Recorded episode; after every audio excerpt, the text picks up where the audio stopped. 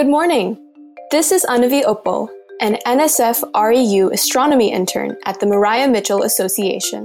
I'm currently a rising junior studying astrophysics at Yale University. For today's star report, I'll be discussing the summer solstice, which will happen on Tuesday, June 21st. In the northern hemisphere, the summer solstice is the longest day and shortest night of the whole year. It's also the day when the sun travels to its highest point in our sky.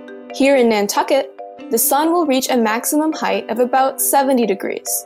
This is much higher than in the winter, when the sun sometimes only travels about 25 degrees high in the sky. The reason the sun's noontime position changes in the sky is the same reason why we have seasons. It's because of our planet's tilt. The Earth's axis, which is an imaginary line that runs through the North and South poles, is tilted about 23 and a half degrees compared to the plane of our solar system. During the summer solstice, the northern hemisphere is tilted directly towards the sun, so we see it higher in our sky.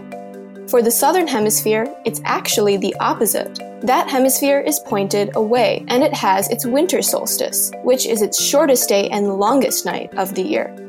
If you took a picture of the sun at the same time and place every day for an entire year, you would actually see it trace a figure eight pattern in the sky.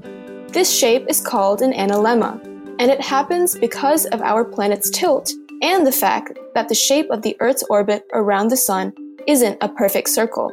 It's actually an ellipse, or slightly oval shaped. The highest point in the analemma would be on the summer solstice, and the lowest point would be on the winter solstice. For the solstice this Tuesday, try going outside around noon and looking at your shadow. On the solstice, your noontime shadow will be the shortest that it will be all year long. After the solstice, the sun's noontime height will start to get lower, and your shadow will get longer and longer. If you want to learn more about our incredible universe, please come out to an open night at Loines Observatory every Monday and Wednesday evening, weather permitting. Reservations can be made online. Thanks for tuning in to this week's Star Report, and as always, you can find out more about the Astronomy Department and our research at www.mariamitchell.org.